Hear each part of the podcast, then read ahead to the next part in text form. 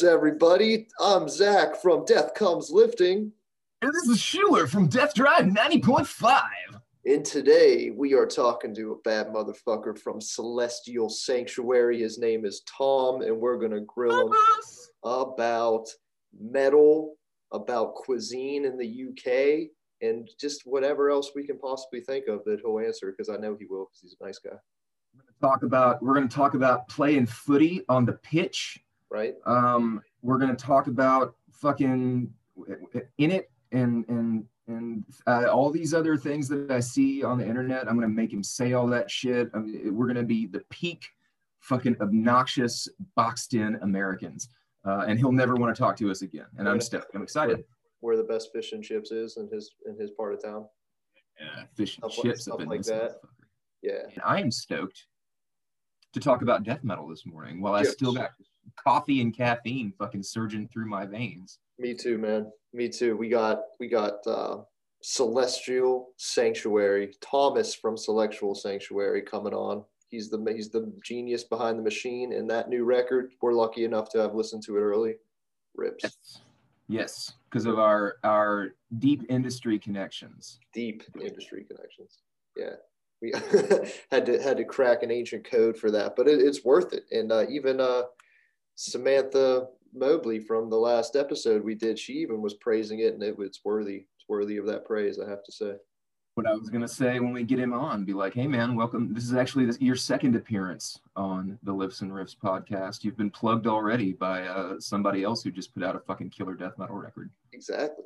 And uh, he's he seems real cool, man. He's been messaging me. He's like excited to do it, so that's always awesome. It is awesome. Coming at us from the UK. Whereabouts do you know? Think Cambridge. Don't quote me on that. We'll ask. We're gonna get him. We're gonna get him to tell us all about the UK and UK death metal, and specifically like English terms, like British terms that motherfuckers in the US aren't gonna get. One of which is in a song title on the upcoming Celestial Sanctuary record. I'm definitely gonna get him to talk about that. Is People that be is that a thing? I might have overlooked that, but now that I'm looking through the track track list, I think I know what that, that that first track? I was like, is this a typo? There's Yeah. what does this mean? Are you have you heard that term before? No, I've not heard that term before. All right, yeah, it's it, it's like a stupid person apparently. is it? Yeah, yeah. I was like, is this is this supposed to like I, I, I at first I thought it was a typo and then I googled it and I was like, oh wait a second, there's more going on here. That's And- British slang. Right, man. We're gonna we're gonna get him to explain it to our dumb ass. I can't wait. I love all things British, UK. I want to. Me to. too. I, I have this I have this fascination with Bovril or Bob Bovril. I don't know how they say it. Do you know what that is? No. It's like, as I understand it, it's like meat juice. Meat juice. Fuck yeah, man. Like you Take buy that. it like in a can. Yeah, it's like a jar, right? And I think you like you like mix it with some other shit and like melt it like water, I think. And then oh, it's like it's I, I guess it's kind of like a really hearty broth or something, but apparently they like put that shit in thermoses and like drink it hot at like cold weather sports events or something. I'm gonna ask him about that and he's gonna be like, What the fuck are you talking about? Bunch of heavy metal hard motherfuckers over there. That's why. That is, man. That's that's definitely some shit that I don't think that I could fuck with. A hearty broth. Let's just get him to talk about the most metal cuisine in England.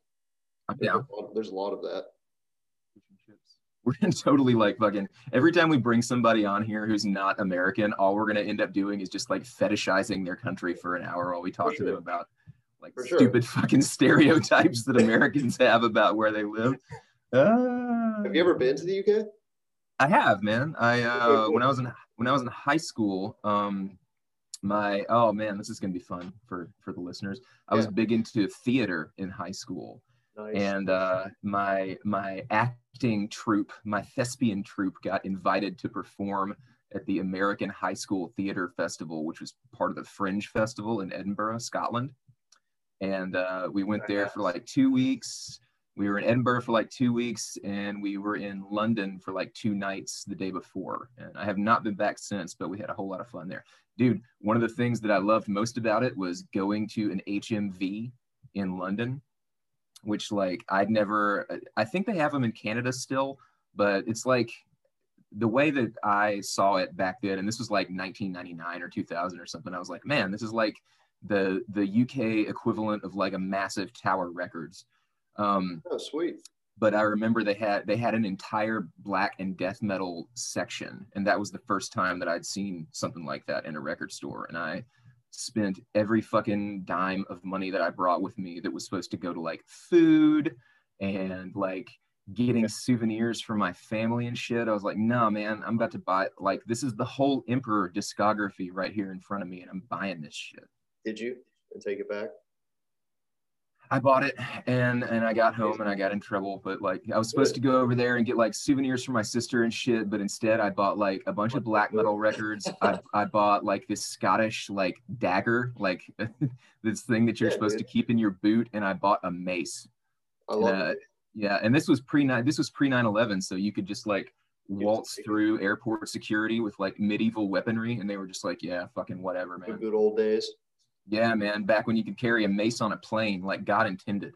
You you did that. I'm glad, man. It makes me like to be honest. It is this ups your street cred. But I'm super interested feel like it. Feel like it probably in your theater days, honestly. We uh, uh yeah, that was uh that was that was my thing that I did when I was a kid. That was fortunately it, without without theater, I never would have um, stolen a hypocrisy CD that was left behind in the theater teacher's office by one Mr. Patrick Bruss of Crypticus. Um, I remember. and so w- without that, man, my my death metal experience would be far more limited. so were you an actor? Yeah, I did acting. I did, uh, and, and I did some backstage stuff too. I could see you being like stage crew hardcore, but that's cool that you did acting. It was it was certainly a thing. That's funny as fuck, man. Would you do you do you ever think about doing it like could try to continue to do it? Oh God, no, no, no. I can no, see you doing it, man. I can see you being a character actor. We're gonna make it a thing in the Death Comes Lifting universe when we have video productions you need to be in.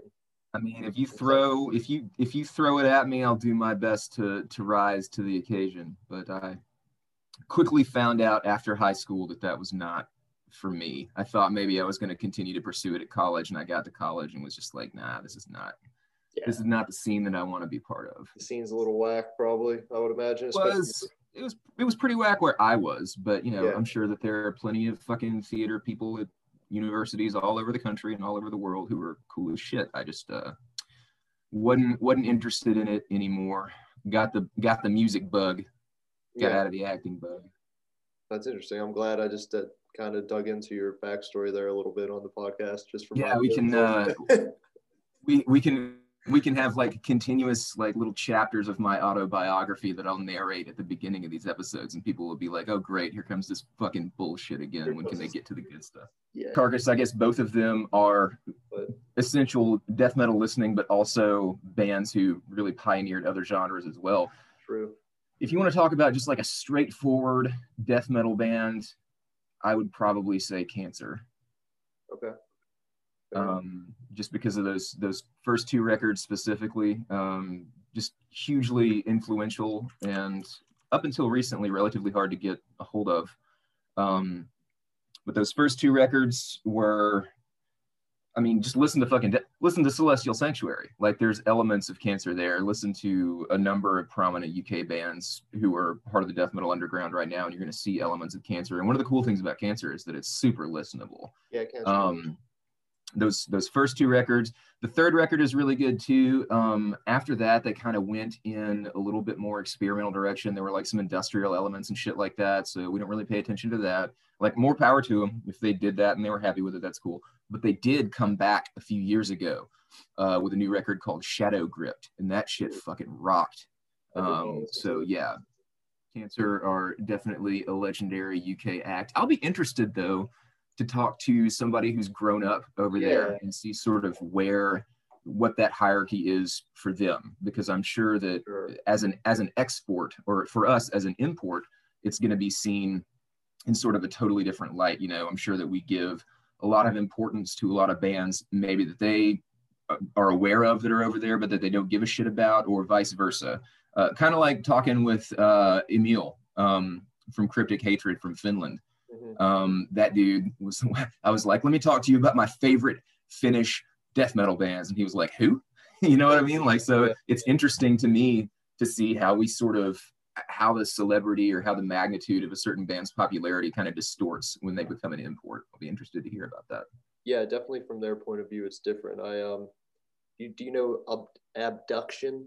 He's a solo black metal artist. I had him on just my uh, solo podcast, uh, probably a few months back now, and he's awesome. But he was talking. We got into a lot of like metal history, and because he's from the UK, I should have said. Um, and apparently he well at least him he said it was a lot more rooted in like black metal and like the whole european scene over there like death metal wasn't as big for him as black metal black metal was but uh like the uk has a really specific flavor of black metal it's all like tolkien-esque and shit it's not like you know satanic vampires yeah the um, landscape and stuff it's pretty sweet Tolkien shit, and then like the Arthurian legends. Uh, yeah. That was really I, so like I'm a huge. If we're talking about UK like extreme metal acts that aren't necessarily death metal, right? I, and you know this already. I'm a fucking massive Cradle of Filth fan. Yeah. Um, and some of the more fun elements of early Cradle of Filth sort of link back to Arthurian legend, and that's interesting to me. I'm, I'm curious about how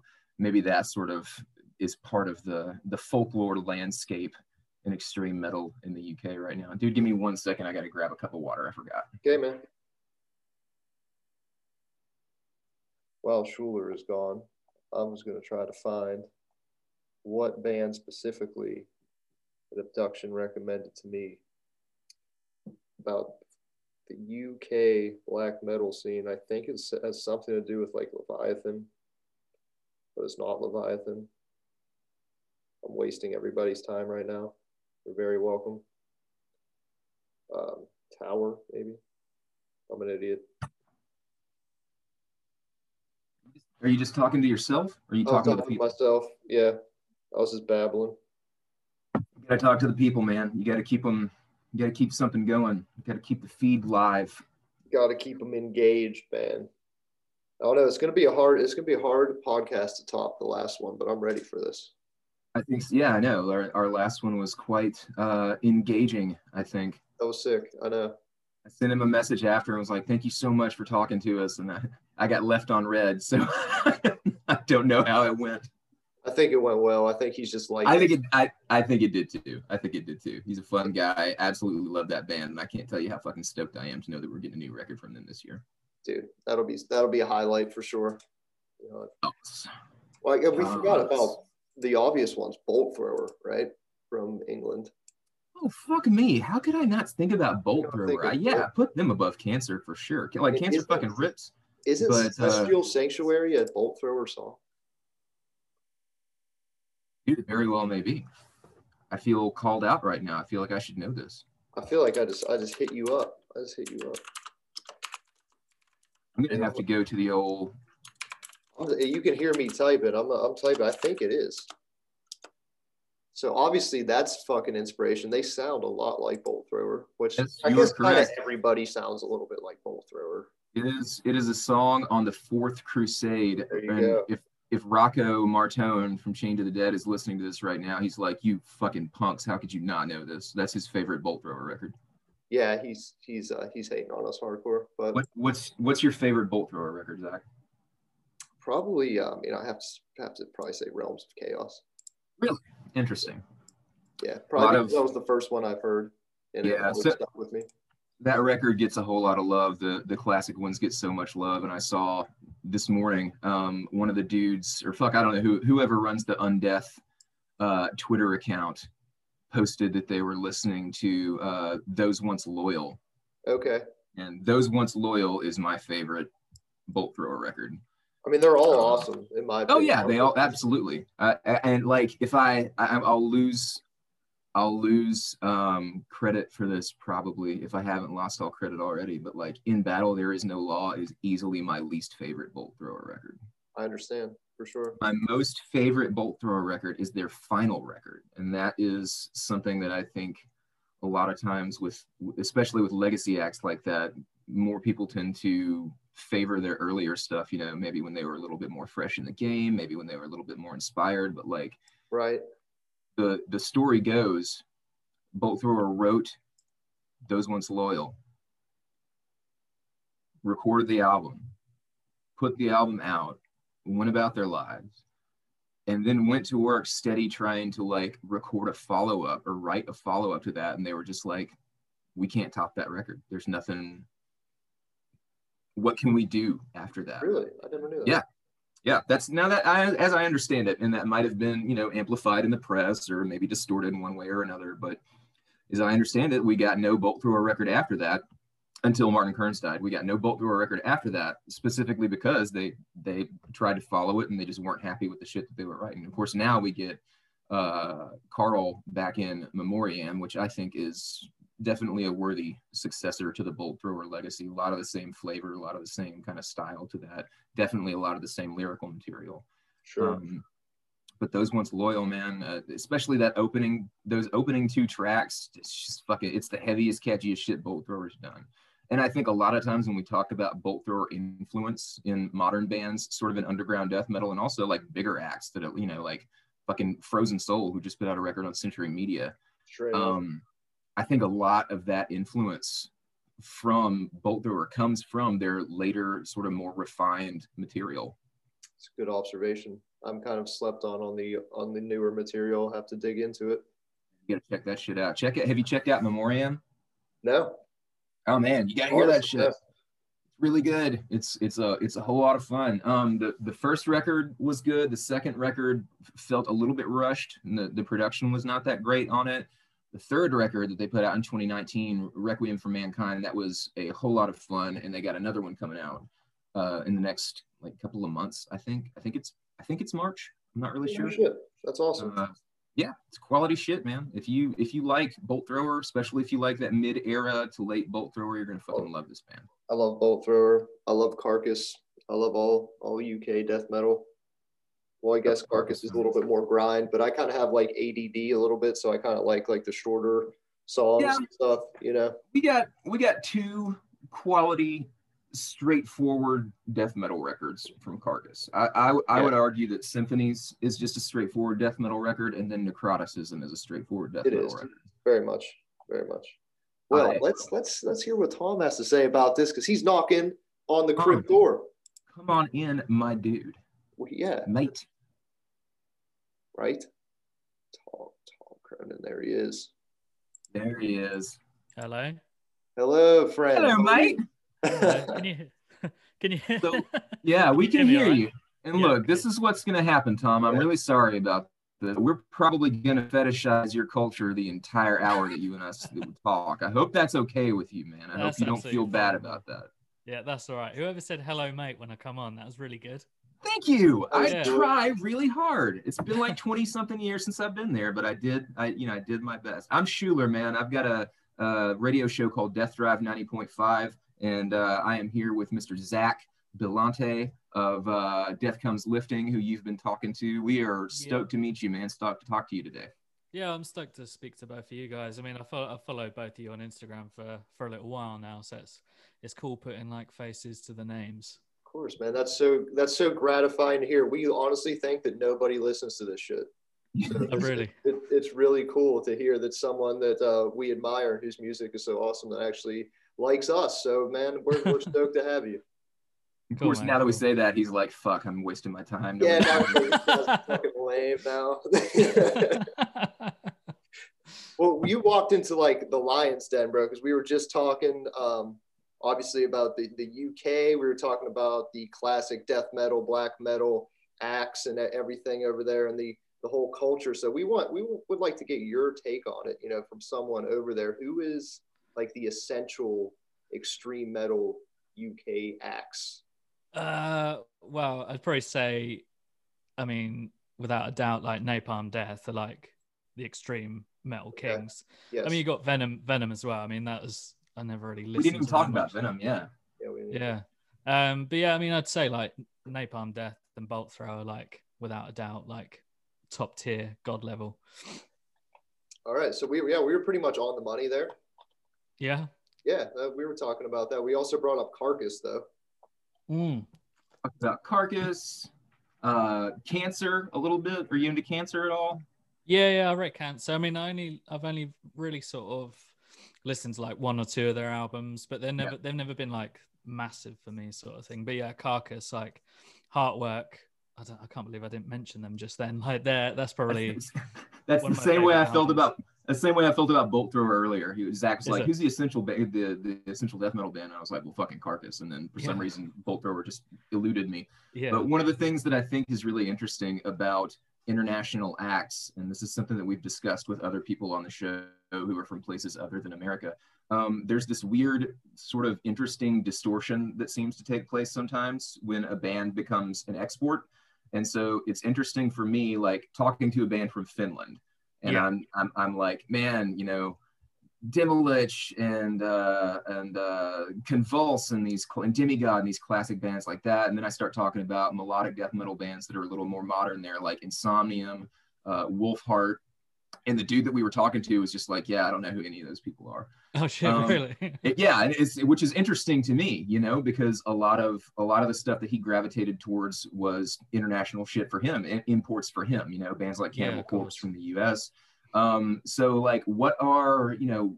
Tell us a little bit about your background. Tell us a little bit about how heavier music sort of figured into the way that you got into writing heavier music. Um, maybe bands that are from other countries, other bands from the UK that you grew up being super into just tell us who you are musically, man, because we we've listened to your output and now we want to know what the influences are. Yeah, so basically, I've been like playing in punk and hardcore bands since like the early to mid 2000s. And like, really, that is how I got into like the extreme side of things. Like, we have a we had a TV channel here called like Kerrang and Scuzz, and that was like all your like mainstream stuff. So like for a while, like Slipknot was like the heaviest thing ever, and obviously we had Cradle of Filth, and Cradle of Filth were always like a pretty huge deal around here. I Um, love Cradle of Filth, man. Yeah. Well, um, Dani, he, he lives like he lives in the same county as me. He lives like 20 minutes down the road from me. Yeah. So Like, they they were like sort of the big. Did I bump into him at the store? Yeah, Yeah, just seen him down in the supermarket down the vegetable aisle. right. so, He's uh, like he's like looking at I can see like Dani Filth in the fucking produce section, like in the vegetable aisle, looking at the grapefruit and being like, it's n- it's not dark enough, mate. Yeah. that accent was spot on again. I'm not even Um, gonna try. So yeah, yeah. so I got like into that's how I got into like music and then so then like a friend of mine like so I guess this is probably like the same sort of like path that most people take it's always like your friend's like older brother or sister shows you like a CD of something and there's this band from the UK called Stamping Ground who Yeah. they're like when I heard that, like honestly, it just like blew my mind. And then that was my pathway into like hardcore and like the more extreme, like underground sort of scenes, as it were. Um, but yeah, like coming up through like metal and hardcore, that our scene over here was very much like the hardcore bands and the metal bands all played together because it's quite a small country so there's like a limited amount of shows like you play a show in london and the bill is like ridiculously mixed um, so you just sort of like discover bands that way, and you know your, your taste sort of evolves from there. For sure. At, at, like I remember, I remember reading about Stamping Ground. It was either Terrorizer or BWBK, but this was in like 2001, 2002. Yeah, Um, when I think that they were kind of riding high on on the the highest level of international exposure that they had at the time. But yeah, it is it is sort of interesting to look at um, the blend of of metal and hardcore and other sort of more extreme forms of music that sort of end up having to be pushed together in a small scene like that. Do you think yeah. that that do you think that a lot of the other UK bands who are bigger right now are maybe influenced in that way? Venom Prison, for instance, is one that I think of who clearly have a whole lot of influences from different places. A hundred percent. I mean, I've I've known Ash from uh, Venom Prison for for years, and like, funnily enough, like our hardcore bands used to play together like all the time. Like we actually toured together, so they're very much like a similar sort of like uh, product of their environment as we are. And I know Larissa, she was in hardcore bands as well. So I think that that definitely that definitely like influences the way that bands develop and stuff, especially with like the newer death metal bands coming up at the moment. Like everyone I speak to, they've all sort of they've been around that same scene of playing in hardcore and like punk shows and stuff like that.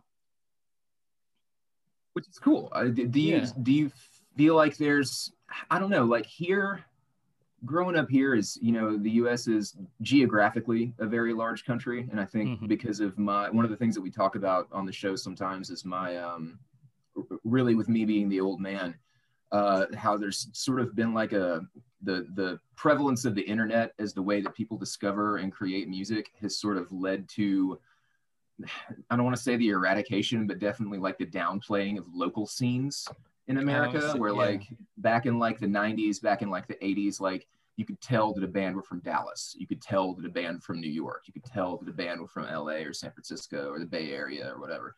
And Yeah. we don't so much have that anymore. And then another aspect of of that geographic spread is just sort of the issue of um, of a kind of division between styles, right? Like Yeah. there's not there wasn't a whole lot of blending initially. And I talk I, I talk about this like I was there for it, but you know, I'm not that old. And I also I grew up in, you know, the middle of the fucking woods in Arkansas. So it's not like I was going to a lot of shows growing up, but the narrative in this, you know, in American heavy music's history is that there was a pretty steep divide um, between the more punk influenced area and the metal influenced area. So it's cool to see sort of that camaraderie being more a part of your entire scene just based on geography alone. Yeah, I mean that, that's the thing, isn't it? It's like, you know, you like I don't know, like where I live, I live like an hour away from London, but like back then there'd be like shows happening in like every single town, like when we were first together. But now it is like I don't know, a tour comes over here and it's like they'll play like four dates. Yeah. and the the local scenes scenes do seem to have sort of like dissolved away a little bit, but yeah, at the same time, I think it makes England or all of the UK feel like a much smaller place, and you you've got like friends all over the place. Which yeah, for sure. Yeah,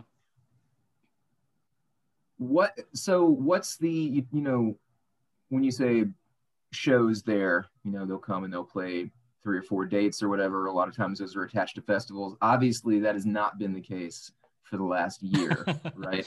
yeah, um how's how's life man how's everything going there you know you can talk talk talk a little bit about being a musician in all of this but also just like a dude trying to stay alive like what uh what are some of the uk changes that covid has brought on for you Oh well, I, d- I mean, I don't know what it's like been like over there for you guys, but over here we've been having like lockdowns. I don't know if you've heard about them. just just what i see on social media i know a lot of people are unhappy um Yeah, but that's about it I Right. mean, like at, at the start, we were kind of lucky because, like, I don't know. I guess when you think of like the UK, you think of grey and like horrible weather. But at the start of our first lockdown, like it was so like sunny. Like I didn't really care that like I was out of work and stuff like that. And I think that was the general consensus. But after probably about four or five weeks, I think like everyone started to get like really fed up. And I'm talking about like last April. So it's sort of like people are really fucking fed up now. Sorry, I didn't mean to swear then. You Um, swear at any but, like- you swear all day my dude Yeah. let her rip. unfiltered unedited uncensored Can I say cunt? I was just gonna say, my I think favorite that's the thing s- about the British language is that the casual use of the word "cunt" that we don't get away with over here. You know, you guys are lucky as fuck. Yeah, I think That it's is- only us in Australia that can get away with it, isn't it? Yeah, It's the uh well that's the that's the second appearance of the word cunt on this show. um uh I mean, I got, I got to say, like, when you guys say that word, like, it does sound a lot worse in your accent. it do, well because like we've been we've been raised it's like it's been Yeah. imbued with evil over here right like when you say it people are like what you said what um like you know as a grown man who's been cursing for a very very long time i still like sort of bristle whenever i Mm. think of it but like sam uh from frozen soul who was a, a guest on the show recently uh, was in a band called thunder cunt when she was younger so this is the second time this is the second time it's, it's reared its its beautiful lovely head over here Uh, well, I'm and happy it's to also able to part your second mention on the show because Sam uh, gave your record a ton of praise when she said she uh, got to listen to an early uh, Oh, really? promo of it. Yeah, she said it, it fucking rips, and then we shortly after got a promo of it from our buddies at Redefining Darkness, and uh, her theory was proven correct. Your record Oh, does. rip. Amazing. Yeah, Oh, that, there that's real nice to hear. Yeah, I speak to Sam like every so often. I mean, like she got in touch like when we were putting out demos. So like Yeah. for a while I was sort of like just duplicating the demos at home and like writing on them and she like got in touch then. So I sent her one of them. That must have been well, it was obviously last year because we're only into January, aren't we? But Right. yeah, I, I like Sam. Like I rate Sam. I rate Frozen Soul. Like that record's fucking killer. Obviously, It is. It's super fun. So catchy and so heavy.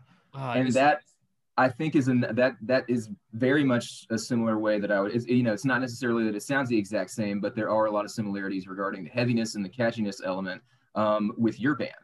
Uh, Yeah. So tell us sort of a little bit of you know we we got your hardcore roots and we sort of know where you're coming from originally, but where did the what was the genesis of this project like? Is this your main project now? Sort of what are you trying to accomplish um, with Celestial Sanctuary? So really, like I've been, I mean, after after the whole hardcore thing, I was playing in a thrash band for like, well, it's more of a death thrash thing. It's sort of like Demolition Hammer sort of thing. Oh Um, man, if you're if that's still a band, you should fucking talk to Thomas from Redefining Darkness about that shit because he loves that kind of. yeah, I'll uh, I'll slip that under his door. Um, but yeah, so for uh, I don't know, like death metal is something that has like has had like a real good like upward trajectory in the last few years, and like with the revival of like the whole I don't know what they're calling it, like the new wave of old school death metal.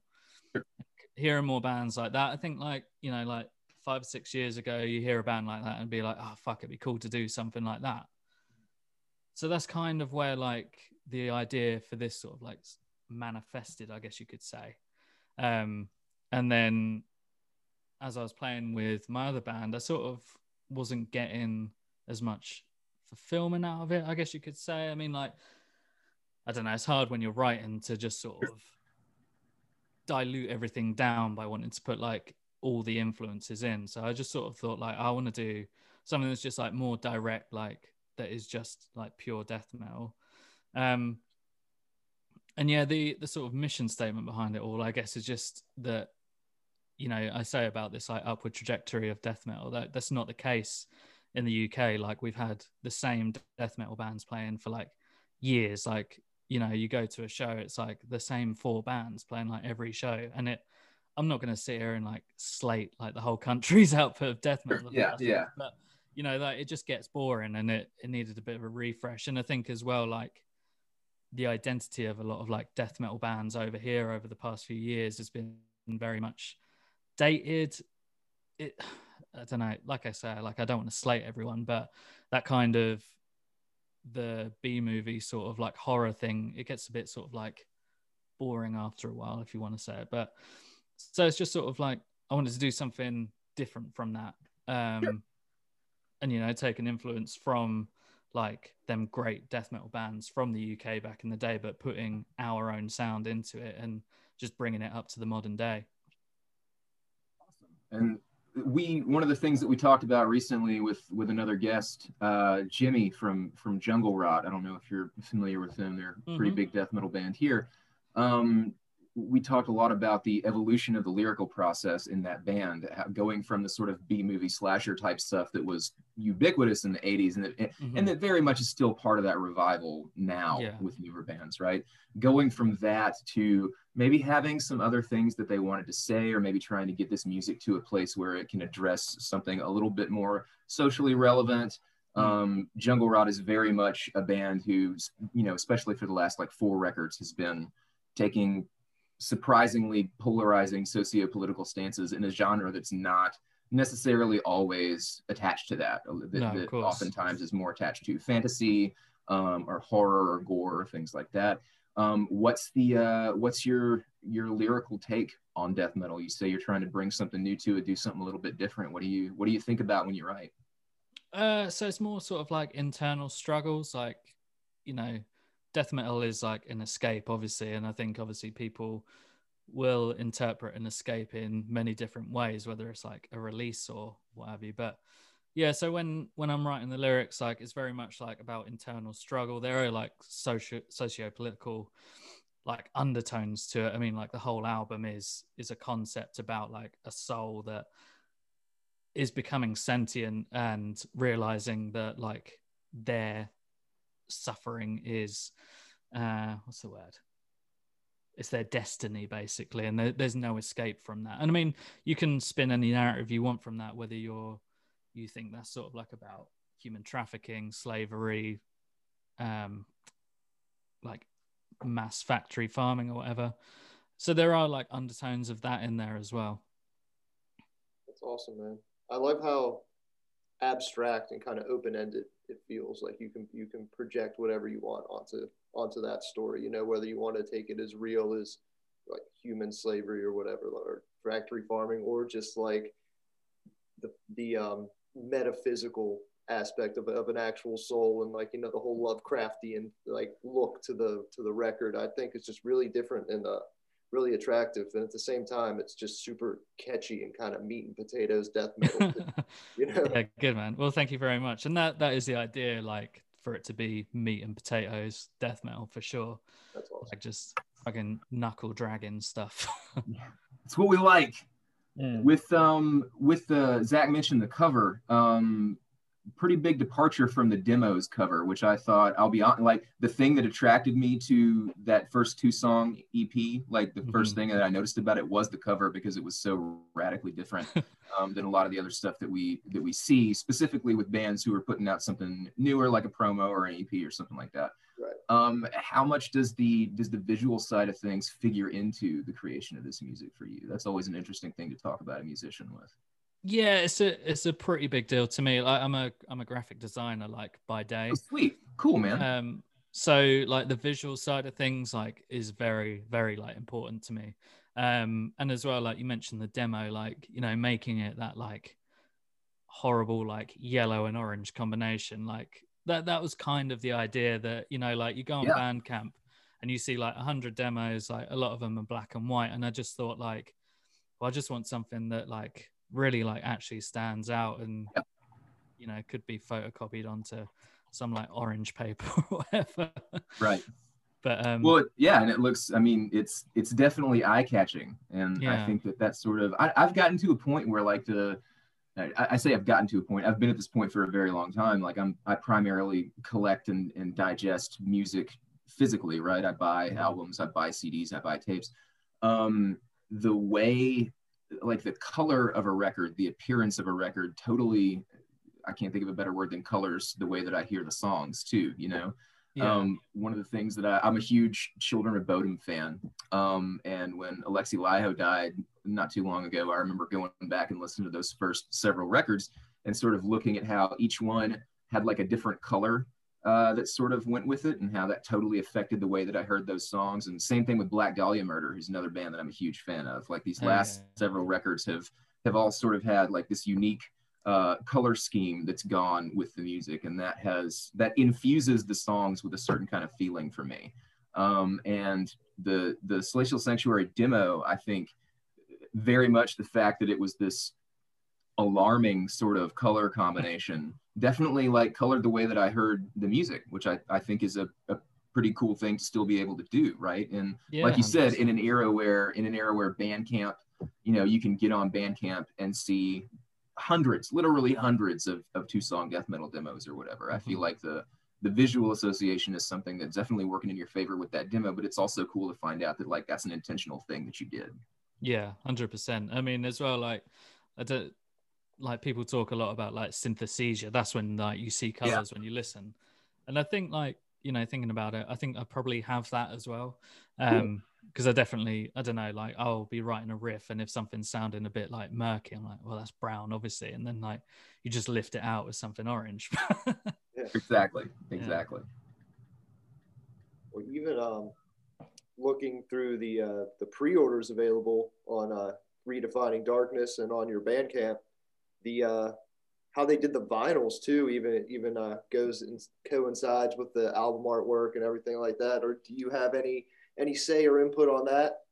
Yeah, like so I've been collecting records for like years now. Yeah, and uh, they look sick been, as fuck.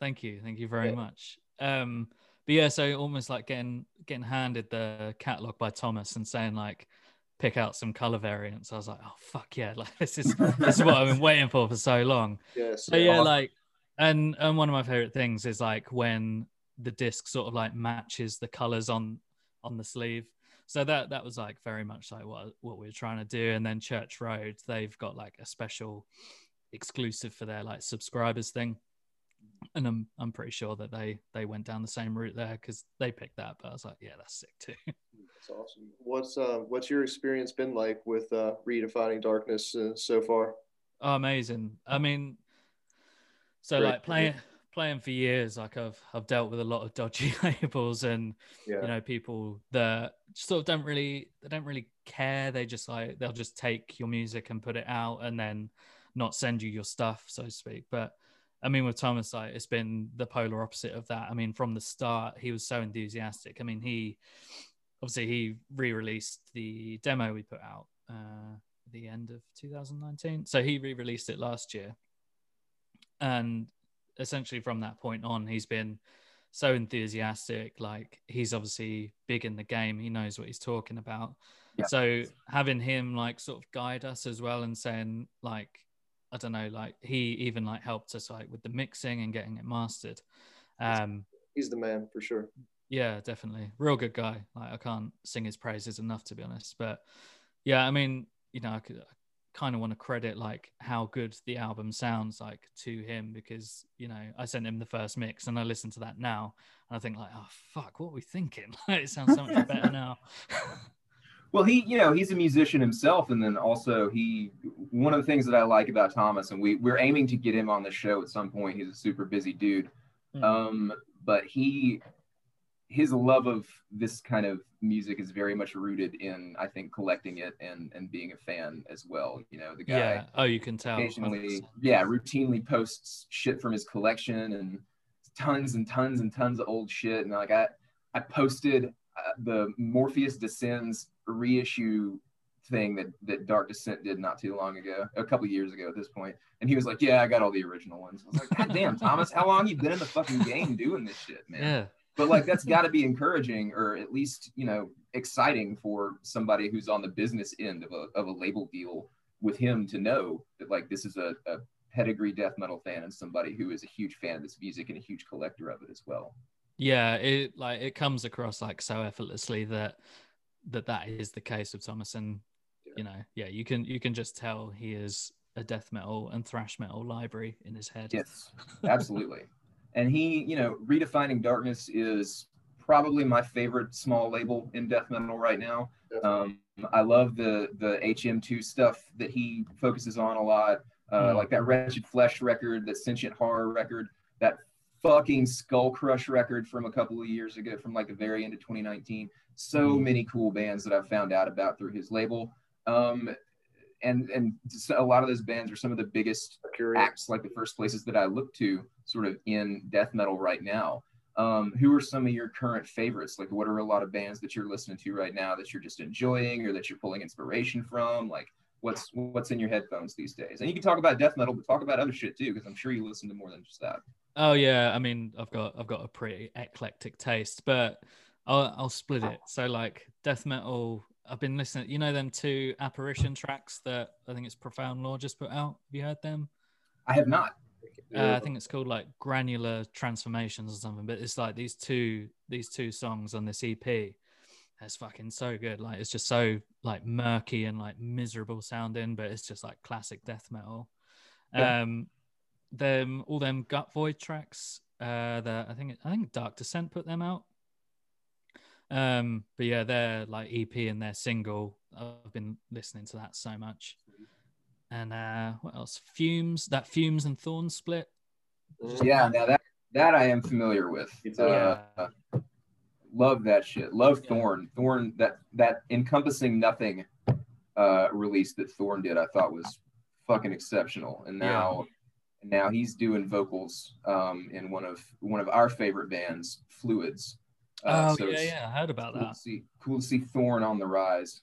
Yeah, definitely. And like you say, that is is it an album or is it like an EP? Because it's like eight tracks, but it's like super quick, isn't it? it? Yeah, and like at this point, I don't I don't really know if those rules apply anymore. Yeah. like I'm I'm old, and I get the feeling that you've been in this game long enough too that you probably feel the same way. Like in my mind, a record and an EP are very different things. Yeah, yeah. And an, and an EP and a demo are very different things. But Yeah. it feels it feels now and, and a demo and a promo are very different things. But it feels now like a lot of those have just sort of melded into the need to produce things a little bit more often to stay relevant and then also the ability to stay to, to release things and record things more often like i look around behind you right now at all the gear that i see uh, you, you're probably set up to track shit whenever you're in the mood to you know yeah, And- that, that's what I was doing just before I come on here, actually. oh nice nice Yeah. yeah so so like I, I i guess that old people like me have to sort of re uh renegotiate the way that we understand uh releases because Yeah. i like and i've always had this sort of rule of thumb about eps don't make it into my top 15 records of the year and like that's gonna have to change because that fucking that Unearthment ep was fucking amazing that Ah, came that out in 2020 Unbelievably heavy. I think that's the heaviest thing I've heard in a long time. It was yeah, and it was just so like that dude. That's a, a fucking super multifaceted, talented dude. You know, he's, he's Is that just one in- guy? Yeah, an unearned, unearned, Unearthment. Yes, is just one fucking guy, As if. No, I couldn't, I couldn't tell that. And he's in. uh He's also in Abysmalist. I don't know if you've heard them. No, I think that's two. I think it's two guys in that band. Um, but like I, uh, when that first unearned, uh, you know, EP, the the the quick thing, spiritual penury that he put out uh, through Maggot Stomp, I guess in 2019. Mm. Um, when that came out, I remember thinking like, I can't wait to get a full length from this band because in in my mind, like an EP is just sort of like a, a stopgap. Like, yeah, there's going to be good shit on it, and I'm going to enjoy it, but I never get the, I, I never dive into it the same way that I do a full length record, and like that's on me. You know what I Yeah. mean? I need I need to re reestablish the way that I approach releases. So in in an effort to do that, like both on this show and on my radio show, and and uh, eventually, hopefully, in the way that I just think about this shit naturally, I'm just trying to say release. The Yeah, recent yeah. re- the recent release from so and so. Yeah. Um, because you know it, it, to think about being in a band. Um, Celestial Sanctuary is an example. Sarcophagus is a, a, a newer band that I like. Um, to sort of to to skip over something because it's only a two song release or a three song release or whatever, uh, I feel like is is more dismissive um, than it than I than I should be, and more dismissive than the effort that it takes to put those things together requires. Um, specifically because the landscape of the way that music is created and consumed is just very different now than it was when I grew up, and it's my Yeah. responsibility as a fan of this shit to change the way that I see it so that I can continue to support the bands who make it. Yeah, hundred percent. And that that is a thing. I think this sort of like ramping up of like, you know, just putting out more stuff. It's just it's, it's crazy that the pace that bands like put stuff out nowadays. I mean, like using ourselves as like an example, like to go from a two track promo or demo like at the end of 2019 to having like a full length ready to go already. Like i think that's a pretty crazy example of like how how quickly you feel like you have to move nowadays. Same with frozen soul and Sanguisugabogg am i saying that right? I mean they're the, they're kind of the same. Like it's you know they come out with a demo or an ep or whatever it is and then the next year it's like with there's full lengths about sort of thing Yeah, and it's it's also been sort of.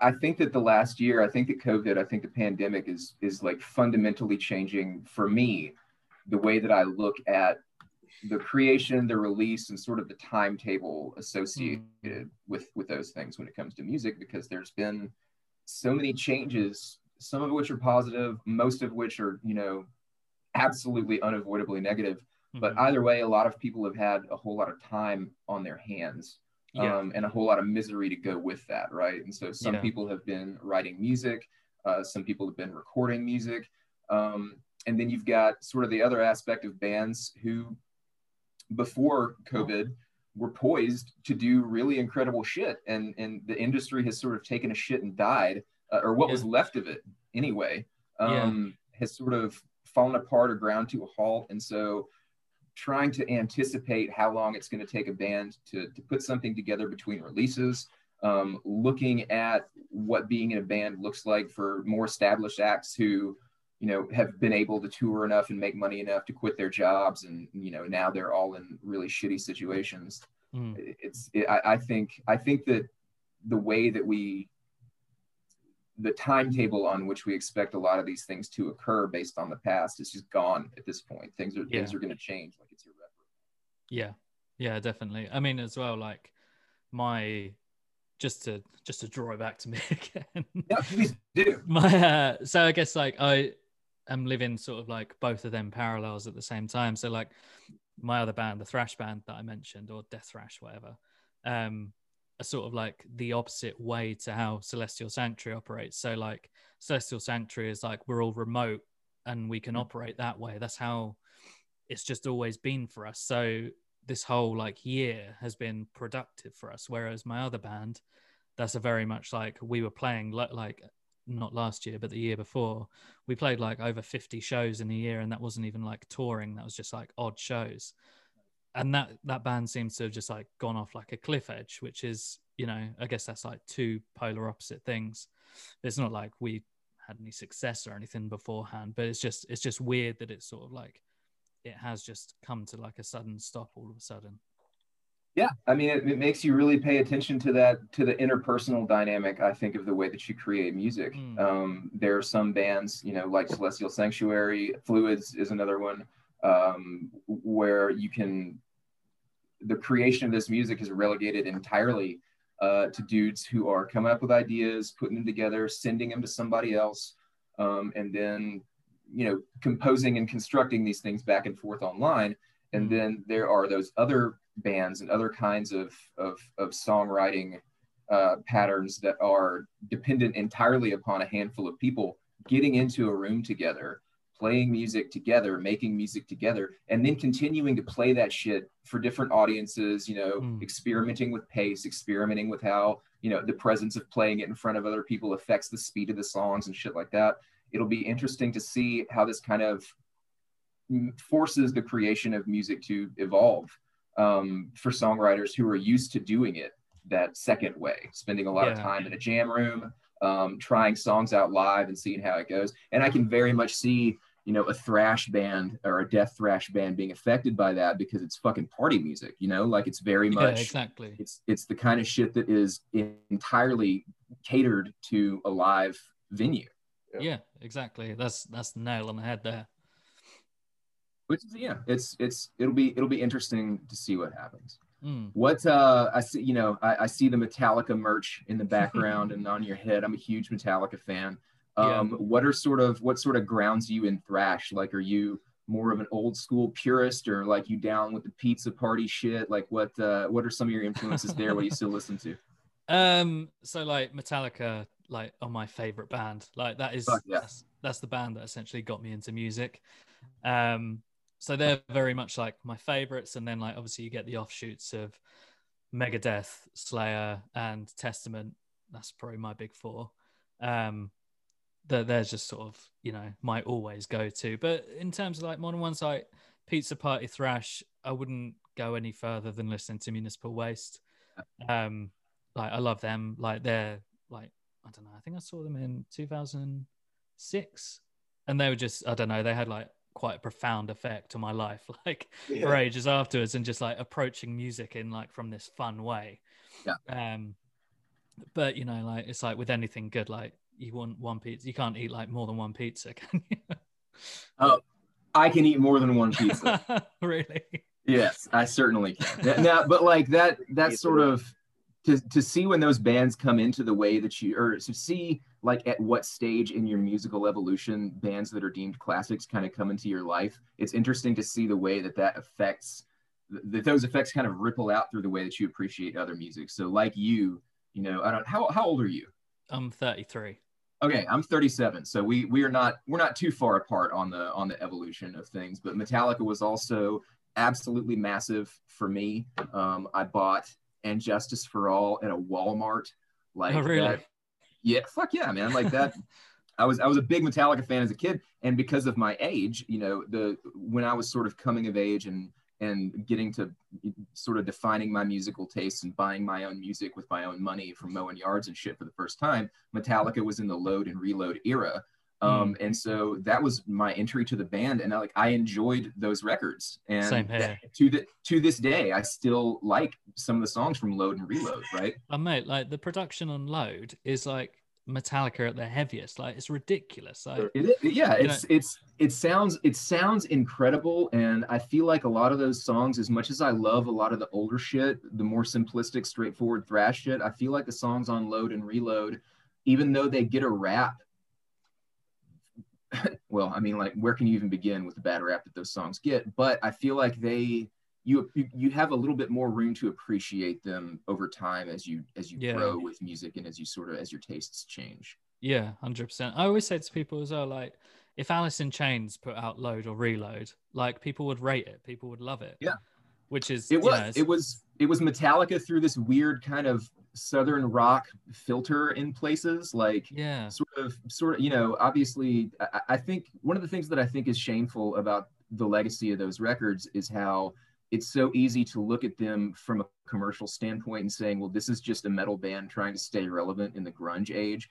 And mm-hmm. like, absolutely, when you're a Metallica eh, eh, post Black album and you've got, you know, millions of dollars and hundreds of people whose jobs and all this other shit rely upon you continuing to repeat, repeat that commercial success, obviously there's going to be a ton of pressure there. But it's really easy for that to distract from the fact that there's some cool shit on there. Like the, Mm. the closing track from Reload, Fixxxer, dude, that is one of the most. I think I think that's like James Hetfield's most emotional lyrics that he's ever written, yeah, yeah, definitely. and I I love that. I love that shit. Now those those records were big in my formative years.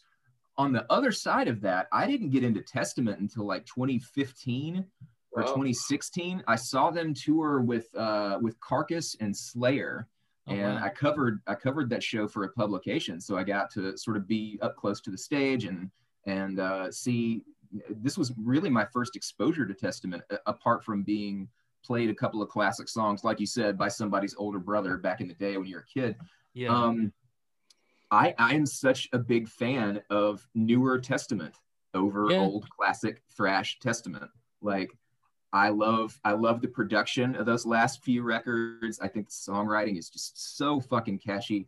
And it's it was interesting for me to come into it so late in the game, you know, relatively speaking, um, and see how that sort of colored my appreciation of it. Because a lot Yeah. of I, I feel like a lot of Testament fans, whether they're old school or whether they're younger folks who have sort of um, inherited their understanding of Testament from people who were there for the classic parts of it, um, it's it's it's interesting to gravitate more towards the later shit than it is to say like, oh, you know, New Order or whatever is the greatest thrash metal ever record. I, Yeah. Like, there's good songs on there or whatever, but like the production on this first cup, this first like five Testament records is trash. I, I and there's pe- people listening to this right now who are like, fuck this dude.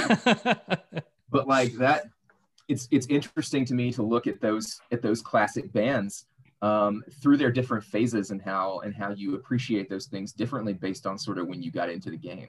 yeah, I think I'm with you on Testament. And I think Chuck Billy is just he's aged like a fine wine. Like his voice Really is just has. nuts now. It's the weed. Chuck Chuck Billy has a signature. Uh, Zach, do you know about this? Chuck Billy Chuck Chuck Billy has a signature um, vaporizer. Oh yeah, yeah, sure. Um, and I haven't he, used it, but I know I know about it. yeah i haven't you know obviously i haven't either but but i do think it's interesting that like this is where he's thrown his hat into the ring regarding endorsements It makes Um, but- so much sense. yeah it's it's called i think it's called the big chief and it was like i remember i remember reading the specs for it like in a it was like a fucking blabbermouth article or something but it was like biggest oven or something and like hottest coils or some some shit like that and he ended up doing like a reddit ama about the big chief and i think he ended up getting trolled by a lot of dudes who he, he just wasn't aware that that's what was going on and there- there was like this abundance of honesty in the way he was answering these questions about this fucking cannabis use product but uh, I don't know. I that has nothing to do with any of the shit that we're talking about right It now. has so much to do But with I- it all, though. I do I do think it's fucking dope. I also feel like more singers, um, you know, anybody who may be in this conversation right now can take this to heart or not. I feel like more singers should probably carry around a fucking metal glow stick to hold their microphone on. that And shit play to it like me- an air guitar as well. Yes, Yeah. that shit to me is fucking baller. And like that that was one of the things that I liked so much about seeing Testament live and and that being really my first in-depth exposure to the band is especially like the the the contrast between fucking Carcass who came on before them. Carcass was so fucking loud and they were so good, but it was just like very much classic sort of death metal presentation. Um, uh, Jeff Walker's got like a fan down by his feet, so his hair is like this glorious fucking mane blowing back the whole time. And then Testament comes out there, and it's these fucking party dudes like running around having fun, and Chuck Billy's like running around singing with his little fucking mic staff, turning that motherfucker upside down and playing air guitar with it. I was like, this Yeah. is fucking, this is so much fun. Yeah. And that that to me is one of the things that I really do enjoy about thrash. Even though I don't listen to a ton of, of modern thrash, and even though a lot of a lot of the classic thrash bands, I, I appreciate sort of their their later efforts more than I do a lot of their earlier stuff. Mm. I, I still do really enjoy when you can tell how much fun people are having performing that kind of music. Oh yeah, definitely. I love that, and that was, uh, that Testament was actually the last show that I saw before Yeah. lockdown uh, over here, and sort of, I don't know, it's kind of weird being at a gig and anytime anyone knee like coughed, you're sort of like, yes. uh, um, but yeah, I mean, seeing Testament like Skolnick, like when he's playing, like he just looks like he's having the absolute best time. He's got like a grin on his face the whole time, which is fucking awesome, obviously. it is. So what's uh what what are the plans for the future of uh, Celestial Sanctuary? You know, upon this uh, release to the masses, what uh what do you guys got going on that you can talk about? Uh, well, hopefully some fucking shows. Like, Yeah, That'd be nice. this is the weirdest thing. So, like, because of how things have worked out, like we we did that demo and then we booked some shows for 2020, and then obviously they all just fell apart. So it's just Sure. fucking. It's like weird that we've got this album coming out and like we haven't played a fucking show yet. Like it's so weird, but Yeah. yeah. So hopefully some shows. Like we've been speaking to like a lot of bands about. I think we, you, I don't know. We've like we've agreed to do like four or five splits throughout the year. Um, so hopefully all of them will happen, even if only half of them. Like that'll be fucking sick. Um, but yeah, it's just like focusing on getting this album heard by like as many people as possible. Well, that's our mission too because we feel the world needs to hear it for sure. Oh, it will be a better place when it does. I hope so. Uh, have you guys got to jam together? Like I know you said you recorded the whole album remotely, but uh, have you guys often got to be able like to rock out in the same room together? no, not so. I mean, with with the Not way at- that the not all. restrictions are, yeah, not so. That's crazy, man. It sounds so like organic, like you created it it? in the room together. Yes, that's what that's what struck me about that, man. That's that's pretty impressive. Yeah, I mean the thing is, is like because all of us have have played in bands before, you know, like for years. Like James, our drummer, he's in a he's in a black metal band called the Infernal Sea. Um, so like I think just because we've like played in bands for years, like we know, I don't know, we we all have our own playing styles. It's not very like regimented. We've all developed like bad habits, so to speak Sure. so that's probably why it sounds organic but um yeah no I'm, I'm glad it comes across as that i mean i hope it hasn't spoiled it to know that it's all like been done remotely Oh, it makes it better. yeah like I, I i feel like it's i feel like musicians especially musicians you know who are old enough to have played sort of in that more i, say old enough like uh, interestingly enough a lot of the the people who i interact with through my radio show are like 15 16 year old kids which is bizarre but at the same time Really? like it's really weird to watch the way that they that this that covid and the pandemic have affected them and the way that they appreciate and create music um, i do think that it's important for for people like you um, to, to sort of lean into the the creation of music remotely like this because I, I think that I think that validating it is very important because this might be the what we're stuck with for a hmm. while. You know what I mean?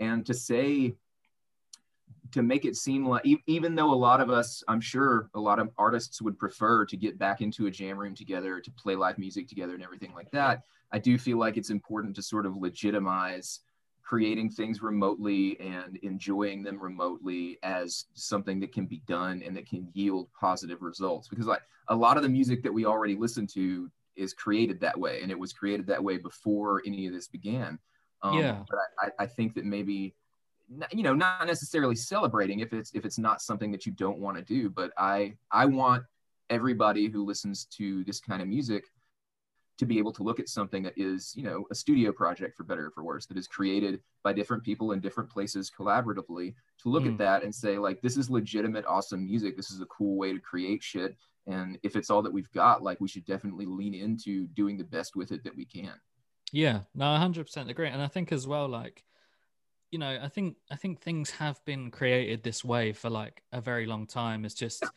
you know, before all of this, then questions weren't probably weren't really asked as much. You know, like, you know, I Yeah. think Bloody Kisses, I think that was all like recorded like remotely. I think, I don't know, I'm not sure. But there were there were there were no real drums on a Type O Negative record until Dead Again, which I think is a fun fun fact. Actually, no, I think You would know that. Johnny Kelly didn't play real drums on a Type O Negative record until Dead Again. I think Yeah, I think I think right. Sal did real drums on the first one, but I'm not I'm not sure. yeah, I'm a big, that, big that sounds about right. It is to, to, to know that these things are sort of created remotely and that and that it's okay to rely on on studio magic yeah, for lack of a better word. Because one of the things that's cool about that is the ubiquity of it at this point. Like a lot of, you know, it's it's cool to know that kids who are, and not just kids, but like you know, whether we're talking about kids who are living at home in high school who are fucking mowing yards to get money, or you know, younger adults who are in their early 20s who are maybe working jobs that don't give them a whole lot of security. That even in those positions, it's possible to squirrel away money to buy shit to create and record music now um, at home and have Yeah. that sound good. You know, Yeah, exactly. It is that that's one thing I'll speak up for is that it is is a lot easier to do and you know just because the technology's there like what's the difference between like doing that and you know like when all the first like death demos were done it was like chuck like, like recording into like a tape player wasn't it and then they, four track. Yeah, yeah yeah, exactly so to me like it's exactly the same it's just like been brought up to spit or brought into the modern day and i think like people should do it more because the world needs more music and the world always needs more death metal absolutely, dude. Yeah. Drop. What a what a what a killer what a killer spot to get to. Couldn't couldn't put it any better. And as we as we wind down here today, um, being a UK native, Mm. Being a huge fan of heavy music, we have one very important question that we need to ask you before we go today. Zach, would you do the honors? Tom, what is Yeah. your favorite Black Sabbath record? Oh fuck master of reality All right. A fast response, Yeah. a classic response. I love it. Can't go What- wrong. Yeah. What's your uh, what's your history with that record? Is that one of your was that one of your gateway gateway records? oh mate like black sabbath is basically like first of all like black sabbath is like me and my fiance's like special band so to speak Dude, that's Like- a, what a great connection to have. yeah like she she loves ozzy like so much but yeah so so cool, Black man. Sabbath. I was lucky enough to see Black Sabbath do like their first reunion show in years in at Ozzfest 2001. So that's Yeah. like really showing my age. But yeah, Master of Reality was like, I saw Ozzfest one here. oh, did you? Yeah, yeah. Oh, it's a good year. It was. It was. A, Yeah. good- it was a good year. I was Um, seven. You were what? Seven. Seven. Bloody hell. I wish I could have been there with you guys. I never got to see. Sabbath. It's one of those things that like haunts me. Yet I Oh, just let it go because it's like you know it wasn't meant to be. So it's all no, good. exactly.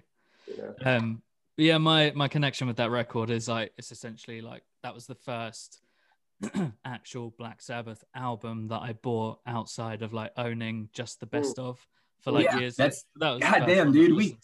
We have a very similar Sabbath history. Like my, Oh, I was really? introduced. I was introduced to Sabbath as as a kid uh, Yeah. by my dad, and he gave me a, a CD copy of "We Sold Our Soul for Rock and Roll." So like I, Yeah. I didn't understand the concept of like a collection at that point. I I thought that that was just one album, you know. Yeah, And as I got older, I was like, wait a second, like fucking Sweet Leaf came from somewhere else. And then you listen Yeah. to the rest of that record and you're like, holy fuck, into the void. Like Yeah, yeah. those that that is Master of Reality is such an amazing record, man. It's easily I go back and forth with a lot, I think, and I think a lot of people do this with Sabbath because there's so much awesome shit to love. But out of the out of the Ozzy era, I do think that Master of Reality is the one that I'll always come back to. Yeah, um, definitely. yeah. And I I started. To, I I'd never really visited like any other era. I mean, like obviously I'd listened to like the Dio era, but there's like these. There's a few albums with like these other guys singing, isn't there? Oh, yeah. We are, and we are big fans of the other guys here Yeah. on the Listen to This podcast. You gotta yeah. yeah. listen to Born Again, man. That's your homework. Born Again's Born. Again. Yeah, Born it's got Again. Ian Gillan uh, doing vocals, and it's it's the original instrumental trio of Black Sabbath, Ian Gillan from Deep Purple on vocals, and that shit is Oh. fucking heavy. A lot of old school death metal band like Jimmy from Jungle Rot, that's his favorite Black Sabbath record. And Um, John from John Mc- John McEntee from Incantation, that's his favorite Black Sabbath record. Fucking Chris Barnes from Six Feet Under and Cannibal Corpse, like that's his favorite Black Sabbath record. That it's so heavy, man. If you hadn't heard it, it's like Crazy. uh, go yeah, go into it with an open mind because it's, it's not going to be what you're expecting, but it's a heavy fucking record. Zero Yeah. to Hero, holy shit. I'll give that a spin. I really, I really like uh, Tyr. Have you heard that one? Oh yeah, Yeah. Tony Yeah. Martin. Yeah. Tony Yeah. Martin, man. We um, T- Tyr got some love on here recently. Yeah. Uh, Greg Burgess from Allegaeon is a big fan of Tyr, and that the last track on there, Heaven in Black, I think is is one of the fastest, like heavy, like drum wise. I think it's one of the most impressive Black Sabbath songs, and it's not even fucking Bill Ward. It's Cozy Powell. Oh, is it?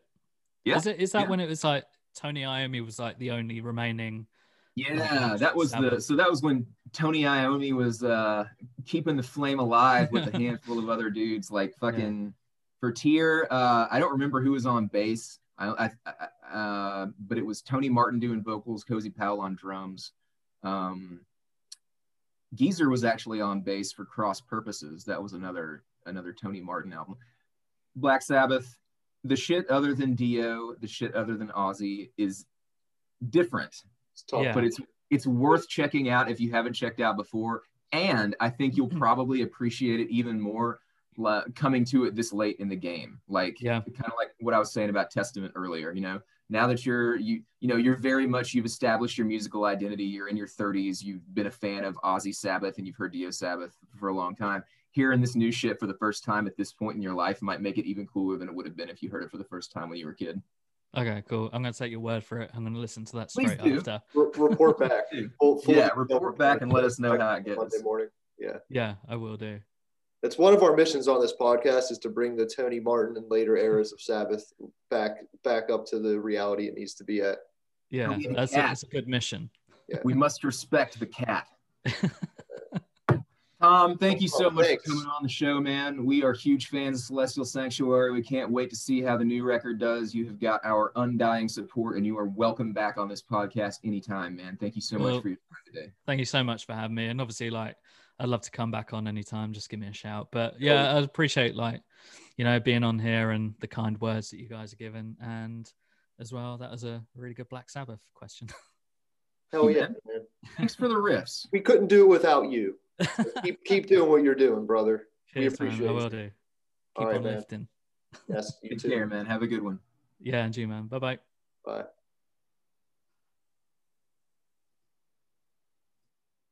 Do I need to say it? Do I even need to say it? Please say it. What a good dude. what a good dude. What a solid, what a solid dude. Yeah, man. I, I knew we were going to get along with him based on the he was from the UK. Just Yeah, I mean, well, like he, you know, definitely a chill dude and definitely like very musically inspired, but also I didn't realize that he. I, I thought for some reason that they were younger. I thought that they were like you know in their early twenties, um, and so it's really cool to to talk to somebody who is sort of making this kind of music at this point in their in their creative journey. Yeah, that's pretty cool. Yeah, the different kind of styles that he's been a part of or whatever, and, and seeing how all of that plays into the creation of of death metal. It's really fucking heavy and really catchy. Yeah, Celestial Sanctuary is really shit. inventive. It's uh, he's doing it for the right reasons. He's a fan. He's legit. There, it's a legit record. Everybody needs to go buy that from Redefining Darkness. Do it. Order it from Redefining Darkness. Pay attention to the fucking album art. Get all those vinyl variants so you can be a fucking dork. And then just keep them and enjoy them. Don't flip them online. Be a Right. cool person. Keep it. Keep it. Listen to it. Smoke uh, Chuck Billy's vape and just vibe out to, to the riffs on here. You'll be enthralled. I promise. Do do drugs. Do drugs and listen to this, everyone. Oh my god, I love it. That's it. As always, Pretty my cool. dude. My Great dude. talking to you. Love you. Have a good weekend. See you Tuesday. See you Tuesday for the big one. The big one. Later, bro. Peace out, man. My man.